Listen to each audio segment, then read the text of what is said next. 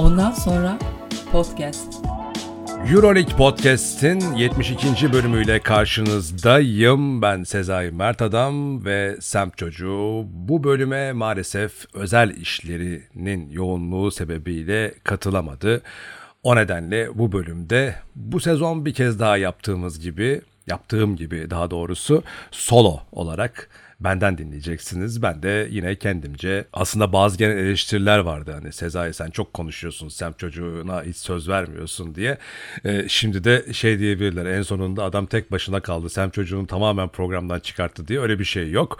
Ee, ama olabiliyor tabii özel e, durumlar sebebiyle bazen denk gelemeyebiliyoruz. Bu nedenle de e, mazur görün kendisi de özürlerini diledi ama yorumlarla e, hafta içerisinde sizin de yapacağınız yorumlara katılarak e, o da bu bölümün yokluğunu telafi edecek.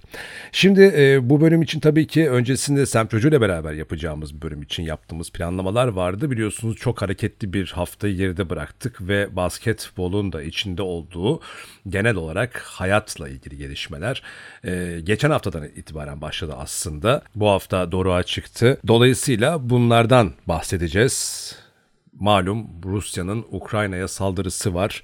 E, askeri e, saldırı işgal daha doğrusu işgali üzerinden ve bunun tabii ki basketbola yansımaları, Euroleague'e yansımaları beklenildiği gibi oldu. Bunlarla ilgili gelişmeler, söylenen sözler, bunun devamı ne olur?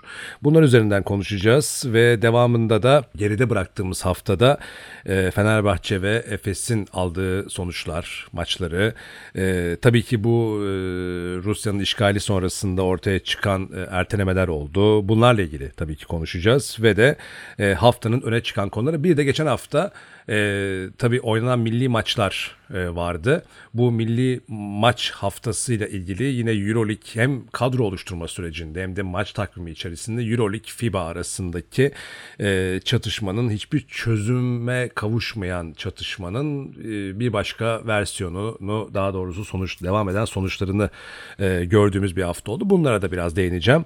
E, alışkanlıktan dolayı sürekli olarak e, yapacağız edeceğiz diyorum. E, aslında e, tekil şahıs, birinci tekil şahıs kullanarak kendi adıma söylemem lazım ama ben açıkçası burada konuşurken de sen çocuğuyla beraber program yaparken ve şu anda da e, çoğul kullanmamın sebebi aslında ikimiz olduğu için değil sadece sizlerle beraber bir şeyin sohbetini yaptığım için o hissiyatla konuştuğum için aslında e, böyle şeyler söylüyorum. O zaman lafı fazla uzatmadan Euroleague Podcast'in 72. bölümüne başlayalım.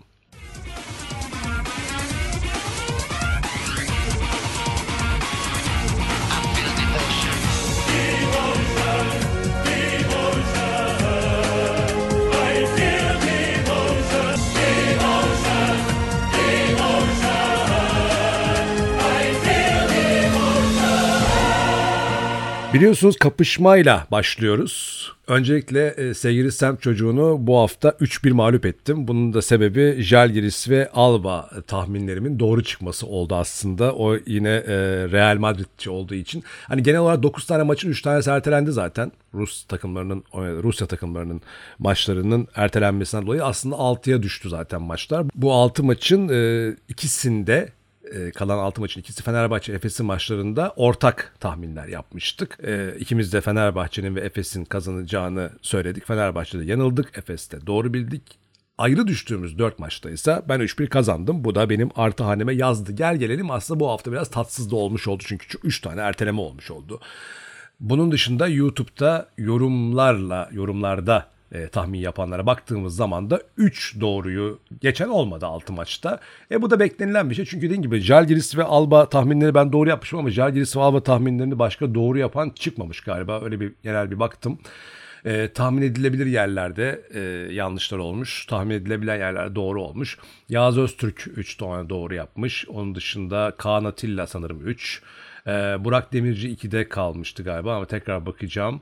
E, o da 3'tü galiba. Ahmet Tamer 3. E, Volkan Candan 3. Yani 3 ve 2. Yani 3'ün üstüne çıkan olmamış. Ama ben tahmin yapanları söyleyeyim. Volkan Candan, Emre Kaya, Burak Demirci, Ahmet Tamer yine. Bunun dışında Kaan Atilla ve Yaz Öztürk'e teşekkürlerimizi sunuyoruz. Tahminlerinizi yine de bekliyoruz. Devam edin diyoruz. Zaten programın son bölümünde ben de tahminleri yapacağım kendi adıma. Tabii semt çocuğu olmadan biraz e, solo olduğu zaman bakalım nasıl olacak e, psikolojik halimiz. Tahminler ve kapışma konusunu burada noktaladıktan sonra ben bir açıklama yapmak istiyorum öncelikle. Şimdi bir sorumluluk e, alarak bir şey söylemek istiyorum. Geçen hafta Anadolu Efes'te Fenerbahçe Beko'nun biliyorsunuz Türkiye Kupası finali vardı ve o final maçını Anadolu Efes kazandı. Öncelikle Anadolu Efes'i buradan tebrik edelim. E, Türkiye Kupası şampiyonluğundan dolayı bunu atlamayalım. Birincisi o. Yani bu gündem olarak atlamayalım. Bir Türkiye Kupası finali oynandı. Bu arada bir de milli maç oynandı. Türkiye Yunanistan maçı oynandı ve bir sayı farklı Yunanistan kazandı. Orada da Türkiye milli takımında da e, galibiyet çok yakındı takım. E, umarım bir sonraki maçta Yunanistan'ı İstanbul'da yenerler. Birincisi bu. Ama Türkiye Kupası'na geri döneceğim. O Anadolu Efes Fenerbahçe maçından sonra Şimdi ben açıkçası burada program yapıyorum. Euroleague Podcast programının yürütücülerinden bir tanesiyim. Dolayısıyla hem sosyal medyadan e, beni takip edenler oluyor. Buradan yorumlar oluyor. Bir etkileşimimiz var ve burada bir tık sorumluluk hissediyorum ben de. Orada yazdığım bir tweet vardı. Özilhan'ın takımı e, diye başlayan Anadolu Efes'le ilgili Özilhan'ın takımı dedim. Tweet hala duruyor bu arada silmedim. Bunun açıklamasını daha sonra orada e, sanırım Umut Yarar bir cevap vermişti. Ona yapmış oldum. Belki bir açıklama yapardım ama gelecek olan reaksiyonlara göre e, açıklama yapmayı tercih ettim. Orada da anlattım aslında. Migros işçilerinin direnişi vardı biliyorsunuz. Bu direniş de şu anda e, işte nispeten iyi bir noktada sonlandı ve e, işçiler kazandı ama tabii ki eksikler var. Ancak bu süreçte Migros'un e, da içinde bulunduğu Anadolu grubunun tavrı son derece e, itici, e, kabul edilemez e, ve de daha önce söylemiş oldukları e, tavırlara, vermiş oldukları sözlere uygun düşmeyen e, bir inatlaşma içine girdiler ve devamında işte Tunca Özilhan'ın evinde yapılan gösteride gözaltına alınanlar vardı. E, aslına bakarsanız Anadolu Efes'te e, bu grubun içerisinde olan bir e, kulüp aslında. Benim orada asıl söylemek istediğim şey e, kulübün kendisi değildi. Çünkü Anadolu Efes şimdi burada açıkça her şeyi ayırarak konuşmak gerekiyor.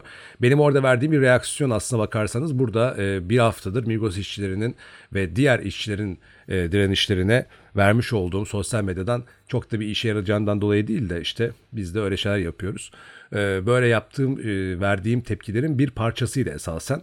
Bu noktada tweetimi okuyan, bu programı takip eden Anadolu Efes taraftarı olan insanlar varsa bu açıklamayı orada aslında Özilhan'a dönük olarak yapmış olduğumu e, söylemek isterim. Çünkü e, bunu Fenerbahçe'de de yaparım.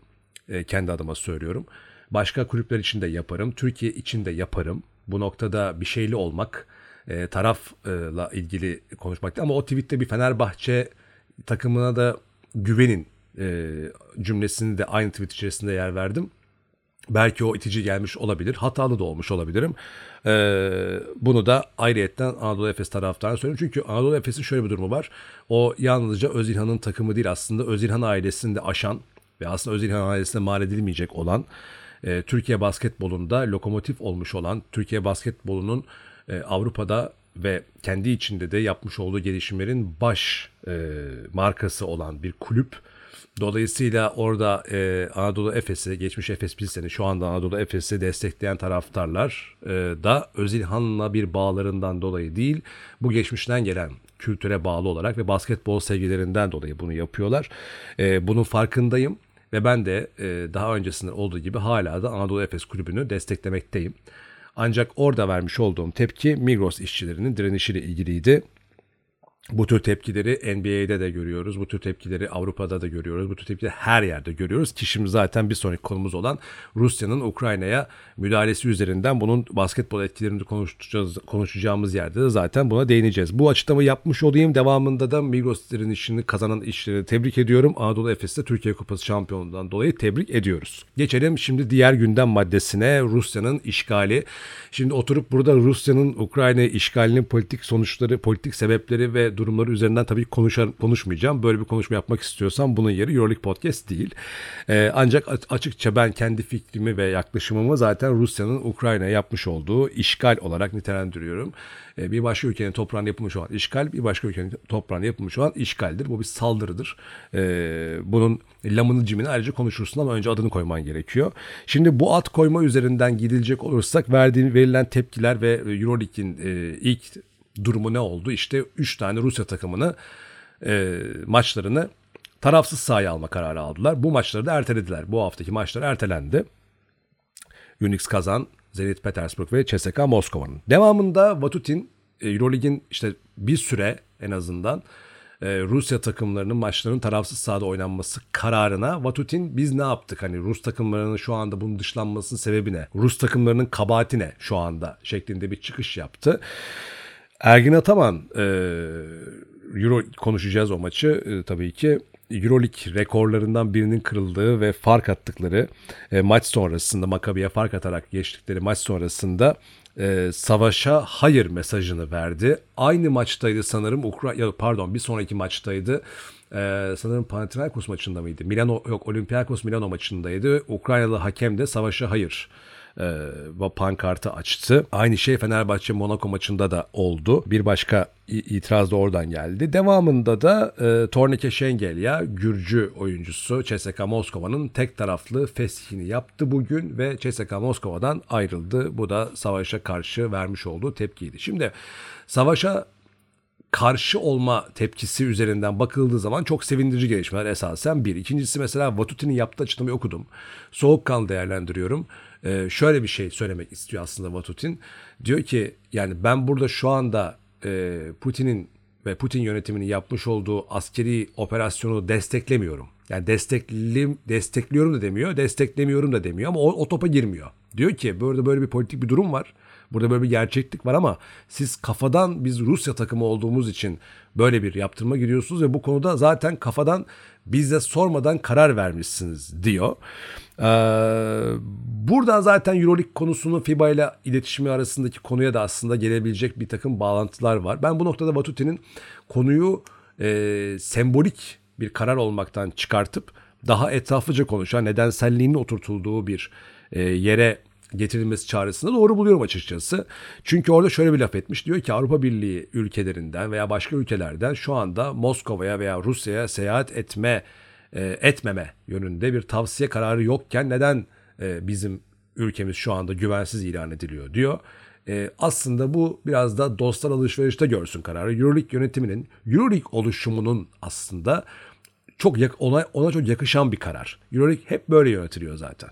Yöneticiler böyle, kulüpler böyle böyleler. Bir karakter oluşturamadılar. Bakın Euroleague takip eden, bunun podcast'ini yapan, buna emek harcayan bir insan olarak söylüyorum. Gördüğümü söylüyorum.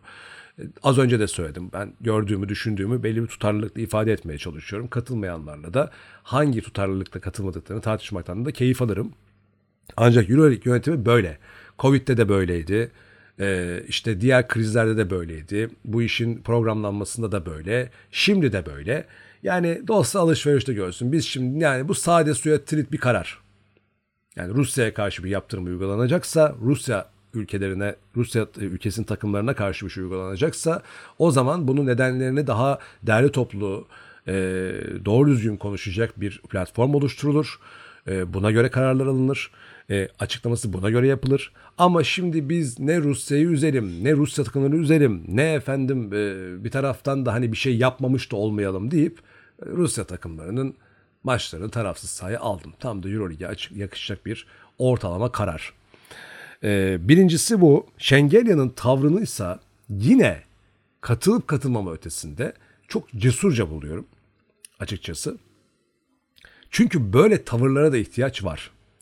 Yani aynı şey e, İsrail'de de yaşandı. Makabi tarafında da yaşandı. İşte Filistin üzerinden yaşandı. Filistin-İsrail ilişkileri üzerinden, İsrail'in Filistin'e saldırıları üzerinden, Makabi'de, İsrail'de de futbolcu basketbol tepkileri yaşandı. Bunlar olur arkadaşlar, e, olmalıdır da aynı zamanda e, ve daha da önemlisi NBA'de e, Black Lives Matter hareketi zamanında 2020'deki Black Lives Matter e, hareketi ve protestoları zamanında da NBA'de özellikle LeBron James başta olmak üzere e, hemen hemen bir yerden sonra tüm siyah oyuncuların vermiş oldukları tepkiler gayet netti. Çünkü bunlar aynı zamanda güçlü karakterler. Bunun adını koyalım. Yani burada bugün benim başıma bir şey gelse e, işte bir gözaltı olabilir, işsiz kalabilirim, sakat kalabilirim, saldırıya uğrayabilirim, linç edilebilirim. Benim gücüm çok fazla değil. E, benim buna vereceğim reaksiyonlara karşı veya benim burada sesimi duyurma şansı çok düşük. Kendimden bahsediyorum. Sizler de böylesiniz. Bu programı dinleyenlerin çoğu da böyle. Örgütlü de değiliz zaten birçok konuda.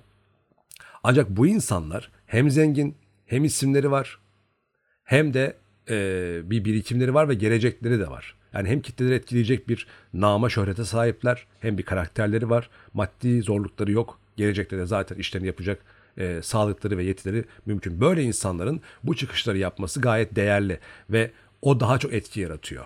Bunun birçok farklı konuda birçok farklı örneğini de yakın zamana kadar çok yaşadık. Şimdi onlara girmeye gerek yok. O anlamda ben Şengelya'nın tavrını da gayet iyi buluyorum. O noktada e, bu bunların olması iyidir. Bu, bunların olması şudur. Bunların olması artık bu devirde e, herhangi bir devletin başında oturdu diye o ülkenin bütün insanların sahibiymiş. O ülkenin bütün değerlerinin sahibiymiş. Ben burada başkanım veya işte biz başkanın ekibiyiz, yok kabineyiz, hükümet üyeleriz diye orayı sanki kendi malı gibi gören çağ dışı e, tıpkı e, orta çağ dönemi onun öncesi dönemdeki gibi işte krallık ailesi, kral ailesi ülkenin e, mülkünün sahibi bir aileymiş gibi davranmaktan alıkoyar böyle hareketler. E, ülkedeki tırnak içinde söylüyorum liderleri. Hepsinden bahsediyorum. Bütün ülkenin liderlerinden bahsediyorum. E, bu tavır bu tavır yıkılacak. E, bu tavır bu tavrın yıkılması, bu anlayışın yıkılması da işte bu tarz e, reaksiyonlarla olacak. Bir e, Rus futbolcu Smorov muydu? Yanlış söyleyebilirim ismini. E, aynı şekilde o da savaşı hayır demiş. Yani Rusya'nın Ukrayna'ya yapmış olduğu işgal, askeri operasyon, müdahale her ne derseniz deyin ama işgal diye net olarak söylüyorum.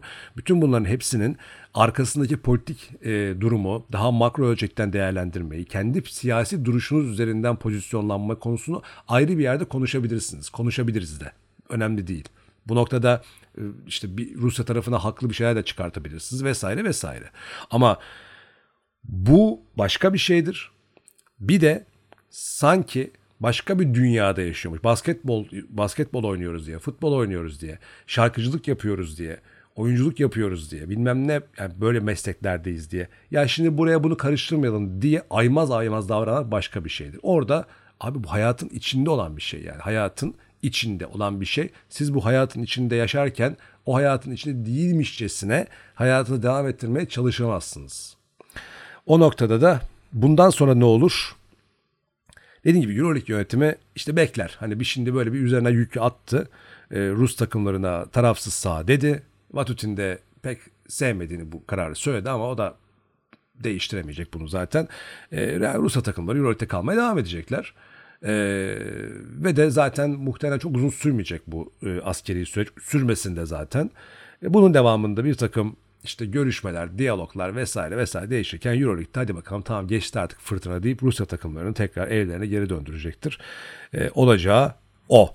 Bunu söylüyoruz ve savaşa hayır diyorum. Ben Euroleague Podcast e, programının bir tarafı olarak e, savaşa hayırını tekrar altını çiziyorum. Savaşa hayır demek bir ilkesel duruştur e, bunun gerekçesi olmaz. Her türlü askeri müdahalenin e, bu anlamda gerekçesi olmaz. Meşru savunma durumları hariç. Meşru savunma durumları başka bir şeydir. E, o savaşın bir tarafı olmanın gerekçesidir ama e, onlara şimdi tekrardan girmiyorum. Peki şimdi bir başka tartışma Peki şimdi bir başka tartışma konusuna daha geçelim. Hızlıca geçiyorum bunları ki artık diğer maçlara da gelmeye istiyorum ama atlayamayız da bunları. Yine mini takımlar üzerinden e, Euroleague ile FIBA arasındaki tartışma da geçen haftanın gündemlerindendi. Bu noktada da yine Euroleague'i eleştirmek zorundayım. Yani şundan dolayı şimdi FIBA sadece Avrupa basketbolunu yönetmiyor.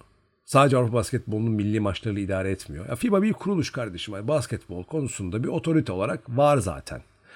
Yani geçen sene idi sanırım e, ya da iki sene önce çok hızlı geçiyor zaman bazen kaçıyorum ama geçen sene galiba işte bu Avrupa Süper Ligi kurulması planı planı vardı futbol e, tarafında işte oradaki bilmem kaç kulüp 12 kulüp mü işte bir araya geldiler. Ama onların federasyonları, onların bizzat kendi taraftarları, diğer kulüpler o kadar sert itirazda bulundular ve UEFA o kadar kar- karşı çıktı ki buna. E, olmadı, o hayata geçmedi. Ama bugün bizim e, kabul ettiğimiz ve dünyanın ikinci ligi olarak kabul edilen Euroleague aslında o Avrupa e, Süper Ligi'nin basketbol versiyonu olarak 2000'lerin başında oluşturuldu bir kavga çıktı işte Super League oldu bilmem ne. Ondan sonra birleştiler ve o günden bugüne aslında Avrupa Süper Ligi'nin basketbol ligi versiyonu Euroleague. devamında aslında e, son 4-5 seneye kadar da bir takım e, puanlama sistemi de vardı. Yani giren çıkan takımların daha dinamik olduğunu görüyoruz dönüp baktığımız zaman. Bu arada bir düzeltmeyi de burada semt çocuğu yokken yapayım. E, semt çocuğuyla geçen hafta şey konuşmuştuk. Trabzonspor takıntım var. Trabzonspor Euroleague oynamıştı ya galiba efendi. Ben onu bir tekrar bir araştırdım. Sanırım yanlış bir kaynağa bakmışım. Trabzonspor Euroleague'de oynamamış. Onu not düşeyim. E, devam ediyorum. Bu dinamik e, süreç de bitti. Çünkü şimdi bugün 11 takım var zaten A lisanslı. Şimdi bu 13'e yükseldi. A lisans takım sayısı Bayern ve Asver'in gelişiyle. E şimdi 16 18 takımlı e bunun buna Adriyatik Ligi'ne de bir tane kontenjan veriyorsunuz. E, geriye zaten 14. Bir tane de mesela B lisansı var. Ya da C lisansı bir işte Alba Berlin'in mesela onun kısa vadeli bir lisans oluyor. E, bu sene bitiyor mesela ama tamam yani bir lisanslama var orada. 3 yıllık lisans yapabiliyorsun. E, 15 etti. E zaten 18 takım var. Geri kalan 3 takıma da işte e, ikisini de zaten Euro Cup'tan getiriyorsunuz. O da sizin organizasyonunuz. Finalistlere getiriyorsunuz. Bir tane kaldı yeri. Yani bir tane wild card kalıyor. Veya en fazla iki tane wild card kalıyor. E, puanlamalar bitti, haklar bitti. Bu anlamda Euroleague aslında tam olarak vizyonu da belirlemiş değil. Yani bu böyle mi gidecek? Yani biz artık hani bu şuna da gidebilir çünkü yani. Biz sadece 16 tane lisanslı 16 A lisans çünkü 10, 13'ü bulan 16'yı da bulur. 16 A lisanslı kulüp 2 tane de Euro Cup'tan getireceğim dersin. Olur biter. Ama o Euro Cup'tan gelenlerden bir tanesine de A lisansı verirsen ne olacak? O zaman 18 takımı yükseltecek misin? Yükseltirsen formatın ne olacak? Yükseltip formatı değiştirirsen daha kapsayıcı olacak mısın? Bunlara kim karar verecek? Yönetim nedir? Euroleague yönetimi kimdir?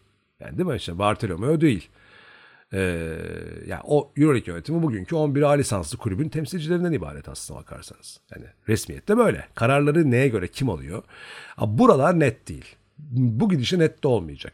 Şimdi tam böyleyken durum işte Euroleague yönetiminin işte o 11 kulübün temsilcisinin oluşturmuş olduğu Euroleague yönetimi de işte ortalama kararlar alıyor ama mesela inatlaşmaya devam ediyor. Şimdi tekrar konuşmaya gerek yok. Ee, sanırım bu hafta bu sezon içerisinde bunu konuşmuştuk. Türkiye'nin ya da geçen sezon bu Türkiye'nin Hırvatistan'la oynadığı maç sonrasında konuşmuştuk bunu. Ee, yani çok tasvip etmesem de e, Hidayet Türkoğlu ve Ömer Anan yönetimi haklı şeyler söyledi bu hafta. Çünkü yani böyle olduğu zaman hani şimdi NBA'den zaten gelemiyor. NBA'in zaten umru değil. NBA'de oynayan oyuncunun da umru değil zaten. Şimdi bu böyle, böyle bir gerçeklik var. İki, e, Euroleague'in de umru değil. E abi o zaman şimdi şöyle bir durum da ortaya çıkıyor. Yani e, diyelim ki dört tane üst düzey yıldız oyuncusu NBA'de iki tane üst düzey yıldız oyuncusu Euroleague'de oynayan bir milli takım altı tane oyuncusu var mesela. Şimdi bu altı oyuncudan mahrum e, bir şekilde geri kalanları belki yok. Hani belki de diyelim ki hepsi A seviyesi ve A A eksi seviyesi. Diğer oyuncular hepsi mesela C seviyesi, D seviyesi olan bir ülke takımı düşünün mesela. E şimdi bunlardan mahrum bir şekilde sen onları elemeye sokuyorsun. O elemene geçemeyecek belki o. Ama orada diyor ki ya elemeleri geçersem şampiyon adayıyım. Yani elemeleri geçmen soru işareti ama geçersen şampiyon. Ya böyle olmaz. Ya bu bu bu değil. Şimdi böyle olduğu zaman zaten e, o eleme maçlarını da hiç kimse izlemiyor. Ciddiye de almıyor. E, program da yapılmıyor. Ya bu çok zor bir şey değil. Bakın ısrarcı olmak gerekiyor. Yani Euroleague ve FIBA hatta NBA bu üçünün bir araya gelip hem organizasyonları hem milli maç turnuvalarını, olimpiyatları bütün bunların hepsini planlayabilirler. Bir takım ilkeler belirleyebilirler. Ama şöyle bir gerçeklik var. Şu anda dünyada sporun değerini parasal faktörler belirliyor. Bunun sebebi budur arkadaşlar.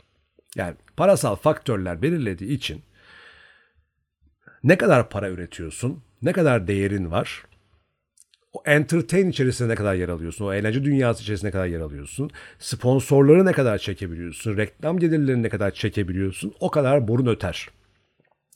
Ve umrun da olmayabilir. İşte NBA'nin yaptığı o. Bana ne diyor yani? Ee, Afrika'ya NBA kuruyor. Niye? Oyuncu kaynağı olsun diye. Orayı kurumsallaştırayım da diyor benim kendi ligimin kalitesi oradaki siyah oyuncuları daha iyi e, eğiteyim. Oradan da bana gelsinler filan. Yani kendine yapıyor yani.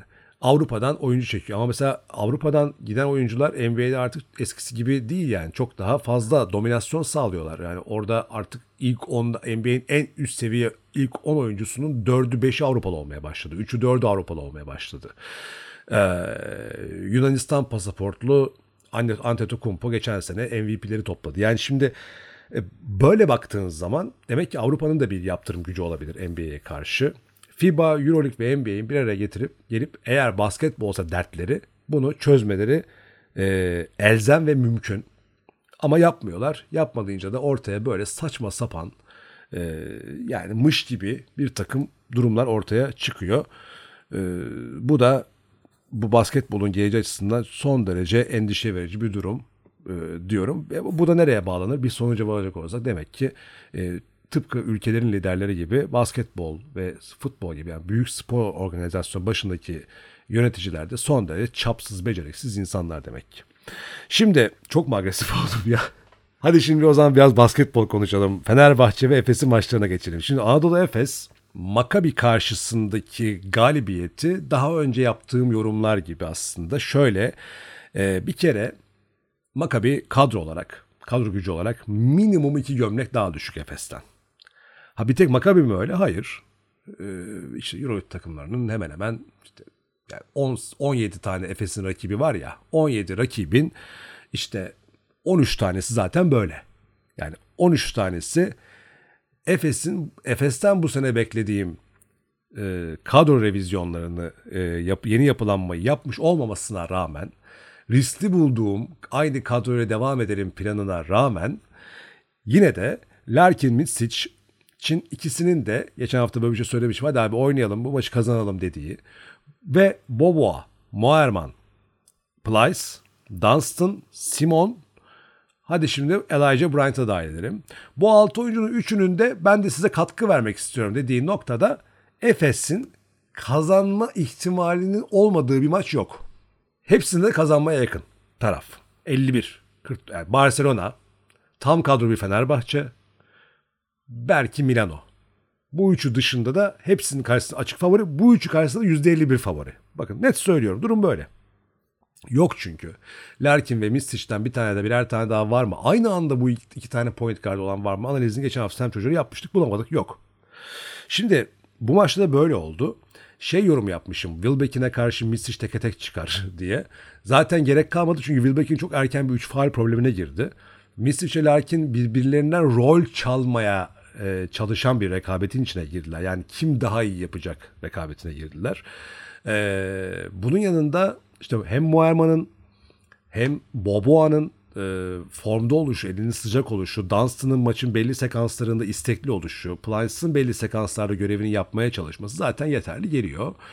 E, buna ilave ya Makabi'de de şu var yani bak Makabi zaten hani Real Madrid, Makabi ve Olympiakos hep aynı şeyi söylüyorum gerçekten hani e, iyi iyi niyetliler Olympiakos, Real Madrid bunu biraz daha üst seviyeye çekebiliyor ama Makabi'de o kadar kadro da yok. Yani şimdi şöyle bir şey Derek Williams, James Nunnally ya bunlarla olma yani Makabi'nin şu an kadrosu Makabi'ye de yakışmıyor zaten yani. Bu arada Sefayra Pulos'u gönderdiler. İşte kupa maçında olaylar çıktı. Sonra gönderdiler falan. Ya bu Makabi yönetiminin de problemi yani. Şimdi Sefayra Pulos'la bu sezon niye devam ettin? Biz bunu konuşmuşuz sezon başında. Neden devam ediyorsun? Neye göre devam ediyorsun? Ediyorsan e, o zaman kadroyu böyle mi kurman gerekiyor? Şimdi Scottie Wilbeck'in e, ve Ante Žižić ekseninin üzerine Nunnally ve Williams geliyor. Yani yeterli gelmiyor şu anki kadro. E, daha birçok isim de sayabiliriz ama işte toplamı mı Makabi değil. E, Efes içinde gayet keyifli bir maç oldu. Hatta bir yerden sonra e, olay şeye döndü tabii ki. Hani rekor e, kırma muhabbetine döndü.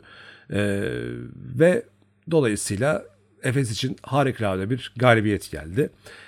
Taktik analiz üzerinden konuşacağımız fazla bir şey yok aslına bakarsanız. Bir yerden sonra artık öyle olmuyor da. Çünkü taktik analiz üzerinden konuşacağımız maçlar artık bundan sonra playoff'un yakını olan kritik maçlar. Mesela bir Efes Barcelona, Efes bu hafta oynanacak olan Efes Fenerbahçe maçı. Bunlar için konuşabiliriz ama böyle bir maç için şu var. E, Efes kazanmak istedi zaten kazanma şansının olduğu, kendisinden güçsüz olan kapasitesi yet- yeterli olmayan bir tek Jijic'le ayakta kalmaya çalışan bir Maccabi'ye karşı kazandı ve Euroleague rekorlarından birinde kırdı. 22 isabetli üçlük bularak Euroleague rekorunu da kırdı. E, maç sonrasında Ergen Ataman'ın görüşlerini söylemiştim. Özellikle savaşı hayır e, çıkışı gayet başarılıydı bence. Cesurdu. Bilmiyorum diğer koçları takip edemedim. Et, yaptılar. Onlara tebrik ederim. Ama onun dışında gibi Shane Larkin ve Vasilya Misic'in sakatlanmaması çok önemli. Ha bu arada Ergen Ataman'ın Larkin'i e, bir yıl sonra oynanacak olan milli maçtan dolayı e, ekonomik kullanması da gerçekten e, takdire şayandı. Maçı çok iyi yönetti Ergen Ataman. E, ve şeyi iyi yönetiyor zaten. Ergen Ataman o huyunu seviyorum. Birçok koç bunu gözden kaçırabiliyor maç içerisindeki heyecanla. İkili averajları öne, öne, önemli buluyor. Ee, işte burada bir rekor kırıldı. Daha büyük farklar açılması. Hani maçı bırakmayın diyor. Ama bir taraftan da bunu maç içerisindeki kadro tercihlerinde de itici bir şekilde yapmıyor. Hem oyuncunun ekonomik kullanıyor hem de e, bu anlamda maçın koparıl maç, maçtan alınacak olan maksimum e, yararı da almak için uğraş veriyor.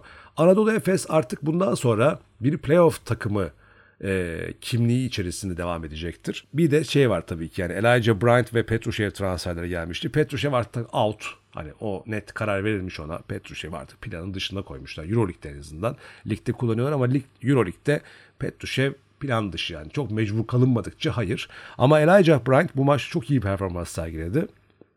Ee, Elijah Bryant artık rolünü buluyor. Biraz da şöyle bir şey de var. Hani Simon artık eski Simon'un uzağında.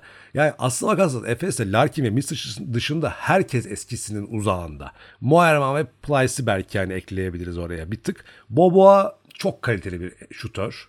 Çok etkili bir driblingçi. Çok etkili bir delici. E, Larkin ve Misic'in yanında üçüncü bir silahçı olarak katılacak bir hücum gücü. Ama her zaman aynı Boboa yok.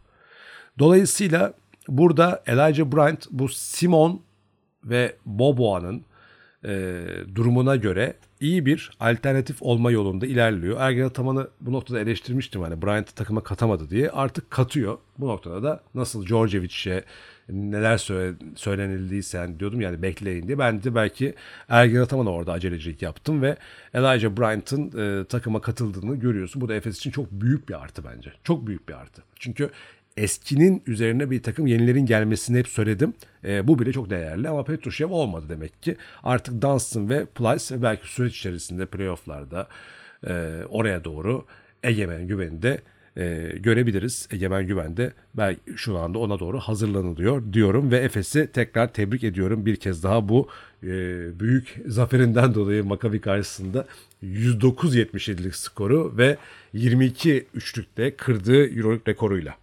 Ve şimdi geçelim o zaman Fenerbahçe'ye son olarak. Bir de öne çıkanlar da var aslında. O Jalgiris'in ve Alba'nın neyse onu sonra konuşayım. En son bağlayayım. E, Fenerbahçe'nin Monaco maçındaki mağlubiyetini ben aslında bekliyordum. Yani bana sürpriz olmadı. Maçın başına itibaren böyle bir şey bekliyordum yani. Çünkü neden diyeceksiniz. Ya Monaco'nun bir kere zaten Bayern Münih, Asvel ve Monaco hakikaten taraftar etkisinden gayrı e, zor deplasmanlar. Yani salonların atmosferi çok enteresan. Salon atmos atmosferleri gerçekten rakibi bozan e, bir atmosfer olarak görüyorum. Birincisi bu. E, yani size komik gelebilir belki ama hakikaten böyle bir şey var. Hatta Euro Cup maçlarını hatırlıyorum. Monaco Euro Cup'ta hiç içeride kaybetmiyordu. Tabii ki olay sadece salon değil de e, iyi bir zor bir deplasman orası. İkincisi yani Fenerbahçe'nin başına gelen e, artık alışılmış olan şey eski oyuncusunun çok iyi oynaması. Bu maçta da maşallah Leo Westerman coştu. İşte ondan önce Ulanovas coştu. Ondan evvel Kalinic coştu. Yani giden coşuyor. Şey Lorenzo Brown. Yani bu işte giden Fenerbahçe'ye karşı Fenerbahçe'de yapmadığından fazlasını yapıyor. Bu da aslında şimdi espritüel bir tarafı. Monaco'nun bunun dışında e, diğer oyuncuların özellikle Donta Hall, e, Matiunas ve Mike James'in gayet dengeli hatta bu maçta en önemli isim de şeydi Alfa Diallo'ydu. E, bunların da iyi performans sergi gününde oldu yani. Brock Motum'un böyle lök diye üçlük attığı falan böyle işte e, yani kadronun olabildiğince geniş kullanıldığı kendilerini iyi hissettikleri bir maçtı. Ama onlara bu iyi hissi de Fenerbahçe verdi yani. Fenerbahçe'nin ikinci periyottaki kopuşu ben bunu biraz gevşetlik olarak görüyorum. Birincisi o yani gevşemeye senin hakkın yok. Bu gevşeme konusunu geçen hafta konuşmuştuk. Fenerbahçe için özellikle söylediğimi hatırlıyorum. Bu bir risktir. Yani, e, demiştim bu bir risk bekliyor demiştim. Çünkü hatta şımarıklık demiştim. Hücumdaki şımarıklık. Bu maç daha fazla oldu. Abi şımaramazsınız. Yani konsantrasyon bozukluğu, şımarma. Şimdi bir kaçırdın, iki kaçırdın da tam maç içerisinde telafisi var. Ama arka arkaya kaçırmaya başlayıp da arka arkaya yemeye başladığında bir, bir yerde bir yırtılı verirsin ve maçın havası da uygun değilse bu maçta olduğu gibi geri dönemezsin. Zaten uygun değil havan. Yani bir de şu da vardı yani mesela Polonara'nın hiç olmadığı, e, oynamadığı neredeyse bir maçtı. Dechampierre'in aslında doğru oynamaya devam ettiği ama yeteri kadar hav- havaya giremediği bir maçtı. E, Danilo Bartel ve Nando De Colo'nun döndüğü bir maçtı ama şimdi bu De Colo konusu ilk aklıma gelen şey oydu. Yani korkum oydu zaten. Bunu hani Henry de yok diye bu maçta. Şey konuşmuştuk. E, işte De Colo geldiği zaman takımın bu yeni yani Georgievic'in yarattığı bu takımın ruhuna uygun bir oyuncu olmadığından dolayı acaba bir el freni görevi görür mü? Dekolo yine liderliği ister ve de takımın bu e, temposu bozulur mu diye. E, Twitter'da da baktım benzer yorumlar hemen yapılmaya başlanmış. Ben bunu bu maç için yapmayacağım. Yani bu yorumu yapmayacağım bu maç için. Çünkü biraz acımasız olur bir. Yani çünkü takımın öyle bir havası olur. Böyle bir e, tempo yakalar. E, o hissiyatı son 5 maçta gördüğümüz hatta Efes'le oynanan kupa finalinde bile gör, gördüğümüz o e, o ruh yaşıyordur sahada ama Dekolo bunu kendi tarzında değiştirmeye çalışıyordur. Bunu görürsün. Tamam dersin. Yani Dekolo şu anda buna uygun davranmıyor. Buna uyması gerekiyor filan dersin. Ama bu maç için bunu çok söyleyemeyiz bence. Birincisi o. Ee, çözümü var mı, telafisi var mı? Var. Şimdi iki averajı kaybettiler Monaco'ya karşı ama bundan sonraki maçlarda telafisi elbette var. Ancak şunu da kabul etmek gerekiyor. Tamam iyi hoş ben hani hala söylüyorum Fenerbahçe'nin kadrosu şampiyonluk adayıdır. Ama böyle değil. Yani bu değil. Yani bu kadar lüksü bu kadar hoyrat kullanarak değil. Yani siz birazcık işte gördük ki Real Madrid'de. Hani Jalgiris nasıl yendi Real Madrid'i e, son maçta. Hani şakası yok bu işin. Yani Panathinaikos'ta, Kızıl Yıldız'da, Jalgiris'te, Alba Berlin'de hiçbir şey çantada çektik değil. E, hele hele Monaco gibi sizin playoff'ta kafa kafaya geldiğiniz ve gelme ihtimalinizin en yüksek olduğu takımla deplasman maçına çıktığınızda çok daha yüksek konsantrasyonla çok daha net olmanız gerekiyor. Danilo Bartel de gerçekten katkı sunacaksa olsun. Olmayacaksa da olmasın Danilo Bartel artık o zaman. Yani bu şekilde hani e, acı veriyor. E, Bartel'in hani Bartel bir beklenti halinde oynuyor. Bütün maçı ondan bir beklenti. Ya ha olacak olacak olacak olacak sezon bitti. Yani artık olmasın. Hani böyle dönecekse sakatlıktan ya Bartel'i Georgiev için bence üçüncü plan haline. Yani Georgiev seviyor bir de Bartel'i oynatmayı. Ondan verim almak istiyor. Tabii ki bu maçta Metecan da yoktu.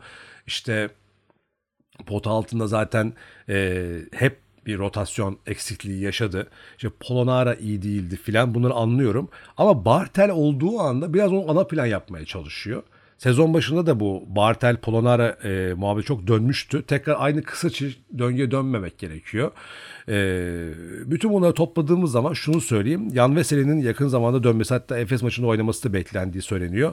E, Yan Veseli'nin ve De Colo'nun tabii Henry de sakattı şimdi. Şayok döndü ama mesela Markel Starks ve Jevaya Floyd bence çok katkı veren özellikle Floyd ama Starks'ı da ben beğeniyorum.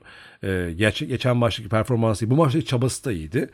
Ee, yani şu anda artık kadro özrü kalmadı Fenerbahçe'nin. O yoktu bu vardı değil.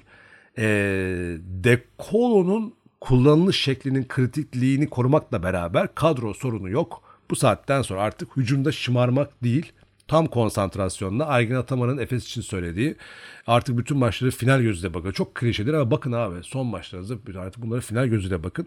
Bu takımın bu kadroyla bu, bu hikayeleri yaza, yazdığı bir sezonda ee, ve bu kadar her şey mümkünken aslında bence müsaitken rakiplerde işte tepedeki rakipler Olympiakos, Milano, Real Madrid görüyoruz yani şu anki durumları. Dolayısıyla bu noktada playoff yapmadan biten bir sezona ben net olarak başarısızlık derim. Yani sezon başından beri bu takıma güvenin, Georgievic şey olacak bunları söylemekle beraber ben yine sonuçta da bakarım ama. Yani tamam o başka bir şey ama sonuçta sen playoff yapamazsan özellikle bu sezon bu kadroyla geçen sezonun üstüne e, ve Georgievic için de aynı şey geçerli. Yani tamam sen oynattın, oyunu oynattın şu anda. Ama e, bu sezon o playoff gelmezse çok ağır bir eksi yazarım ben kendi adıma. E, Fenerbahçe Beko basketbol takımına. E, Fenerbahçe yönetimi içinde büyük yani spor kulübü yönetiminden bahsediyorum. Ali Koç ve yönetiminden onların da hiç istememesi gereken özellikle bu noktada ne yapılacaksa onu yapsınlar. Zaten futbol takımı bu kadar yerlerdeyken e, bir de üstüne elde avuçta kalan tek şey voleybol takımı da var tabii de basket hani kadın basketbolda kadın voleybol takımları var ama ikinci popüler spor olarak basketbolda bir ayakta kalma durumu varken erkek basketbolda onu da yitirmeleri playoff yapmadan bu sezonu bitirmeleri e, büyük bir facia olur diye düşünüyorum. Şimdi artık programın sonuna geliyoruz. Fenerbahçe ve Efes'ten bahsettik. E, Türkiye derbisi Fenerbahçe, Beko, Anadolu Efes oynuyor bu hafta. Bu haftanın menüsünde bakalım. Tekrar gibi hani e, Olympiakos Milano maçı vardı. Çok keyifli bir maçtı. Olympiakos kazandı yine. E, Kostas Lukas yine öne çıkan isimlerden bir tanesiydi bu maçta. Alba Berlin'in Asfer deplasmanında kazanması Alba'nın artık her maçtan yine bildiğimiz şekilde yani playoff yapmaları yok. Söz konusu değil bence de ama e, her maçı böyle oynayacaklar. Asvel'in de aslında playoff'tan uzaklaştığı bir maç oldu. E, Panathinaikos'un evinde Kızıl Yıldız'ı yendiği maç çok keyifliydi. Yine beklenen oldu. Hani Panathinaikos işte çok konuştum Panathinaikos hakkında tekrar biliyorsunuz zaten. Ee, tabii ki haftanın önemli sürprizi de Jalgiris'in evinde Real Madrid'i yenmesi oldu. Real Madrid'in problemleri üst, üst, üst, üst üçüncü mağlubiyet. Önce Fenerbahçe sonra Barcelona şimdi e, Jalgiris. Real bunu yaşayacak bunu hep söylüyordum. Kadro yetersizliğinden diye söylüyordum. Ee, birkaç kişi de sakatlandığında bir, bir iki tane olmadığında takımın net bir starı da yok. E, Pablo Lasso bugüne kadar iyi getirdi. Ha şey de söyleyeyim yani ilk dörtte bitirecekler muhtemelen. Çünkü çok fazla kazandılar. Yani o kadar iyi geçtiler ki onu o süreci Lasso o kadar iyi yönetti ki alabildiği bütün maçları aldı. Bundan sonra bu düşüş sürer. Takım sayı üretemiyor bir de. Real Madrid öyle bir sorun. Fenerbahçe maçında 51 attılar. Bu maçta 47 attılar. Yani sert savunmayla karşılaştığında Real çözüm bulamıyor yani. Bulamıyor. Tavares'e e, bazen Barcelona'nın yaptığı gibi Tavares'i serbest bırakıp dışarıya baskı kurduğun zaman takım takım kitleniyor. Bu maçta olduğu gibi Tavares'e e, Jalgiris'in yaptığı gibi Tavares'i iptal edip e, dışarıya ittirdiğin zaman da takım üretemiyor. Yani üretemiyor artık. Real'de bir soya atamama problemi çıktı. E bundan sonra da bunu gören bütün koçlar, hani şu son 3 maçı iyi analiz eden bütün koçlar da bundan sonra Real'in karşısında bu sert, bu savunma taktiklere çıkacaklardır. Ve sorun da kadro yetersiz dediğim tam da burası. Bu savunmaları aşacak e, star rotasyonundan eksik Real Madrid. E, Anthony Randolph, işte Rudy Fernandez, Sergio Yul gibi isimler o katkıyı veremiyor şu anda. Bunun yanında e, diğer isimler yani bugüne kadar taşıyıcı olan isimler Thomas Hurtel, Yabusele, işte tabii ki Tavares, e, belki Poirier. Bütün bunların da kat, bunlarla şampiyon olamazsın yani. Bu, bu isimlerle yetmez. Real Madrid bunu en iyi bilen takımlardan bir tanesi. Real bu sene playoff yapar. Orada da biter gibi geliyor. E, ama ben açıkçası Lasso ve ekibini bu anlamda tebrik ediyorum bugüne kadar yapmış oldukları. Bu düşüş bekleniyordu zaten. Geldi ama devam eder mi onu da bilmiyorum tabii. Şimdi bu haftanın maçlarına bakmak gerekiyor. Geçelim o zaman bu haftanın maçlarına. Şimdi Unix Kazan Asfer maçı var. İşte bu herhalde ertelenmez. Hani Covid dışında söylüyorum. Bu Rusya'nın e, işgali üzerinde alınan kararla alakalı. Herhalde ee, ama tarafsız sahada oynanacaktır. Unix Asfer maçını Unix kazanır bence. Tahmin, tercih. Siz de yapın tabii tahminleriniz yine. Ee, ve 3 Mart günü 3 Mart Perşembe günü e, ve 3 Mart Perşembe günü Efes Fenerbahçe maçı var. Türkiye derbisi. Bu maç ne olur? İşte Veseli'nin dönme durumu da konuşuluyor. Maçta Sinan Erdem'de. Yani zor bir tahmin. Yani Efes kazanır gibi duruyor. %55 Efes, %45 Fenerbahçe gibi duruyor. Şimdi Efes'in favori olmasına karşılık Fenerbahçe'den bir reaksiyon bekliyorum. Ben Fenerbahçe diyeyim hadi o zaman. Yani Jalgiris ve Alba tahminlerini tuttu. İçimden geçeni söyleyeyim Fenerbahçe. Ee, ama her iki takıma da başarılar. Çok keyifli maç olacak. Saatini de söyleyeyim tekrar. İşte zaten biliyorsunuz ama 3 Mart e, Perşembe günü saat 20.30'da Sinan Erdem salonunda Anadolu Efes'te Fenerbahçe Beko'nun maçı var. Ee, Kızıl Yıldız Baskonya maçı Yani Kızıl Yıldız diyorum ben buna. Alba Berlin, Jalgiris güzel maç. İki tane diren, direnç takımı, iki tane direniş takımı karşı karşıya. Alba alır diyorum ben. Maccabi, Zenit Petersburg maçı var. Ee, Zenit alır. Maccabi bu haliyle zor. Yani çekişmeli olur ama Zenit alır. Şimdi dinlenmiş de gelecekler. Ee, Barcelona, Monaco, Barcelona olur. Onlar dinlendiler bu hafta. E, Cuma programında Ceska Moskova Real Madrid maçı var. Haftanın marka maçlarından biri. Birisi Fenerbahçe Efes, Efes Fenerbahçe. Bir, bu diğeri de Ceska Moskova e, Real Madrid. Bir de Panathinaikos Milano maçı var. CSKA Moskova Real Madrid maçı tarafsız sahada ama CSKA bu maçı alır bence. Şengelyasız da olsalar alırlar. E, Panathinaikos Milano maçına baktığın zaman bu maçta da ben Panathinaikos diyorum bu sefer. Olympiakos demedim geçen hafta. Milano dedim. Orada gol yemişim zaten. Semt çocuğuna karşı. Bu sefer Panathinaikos diyorum. Milano favori olsa da. Tabii ki Milano alacak gibi duruyor ama ben yine de Panathinaikos direkt şansımı denemek istiyorum. Ve e, haftanın son maçı da e, Cuma günü 22.45'te Bayern Münih ile Olympiakos arasında oynanacak. Gerçekten çok keyifli bir maç olacaktır. E, Bayern diyorum ben. Ama Olympiakos da galibiyete yakın tabii.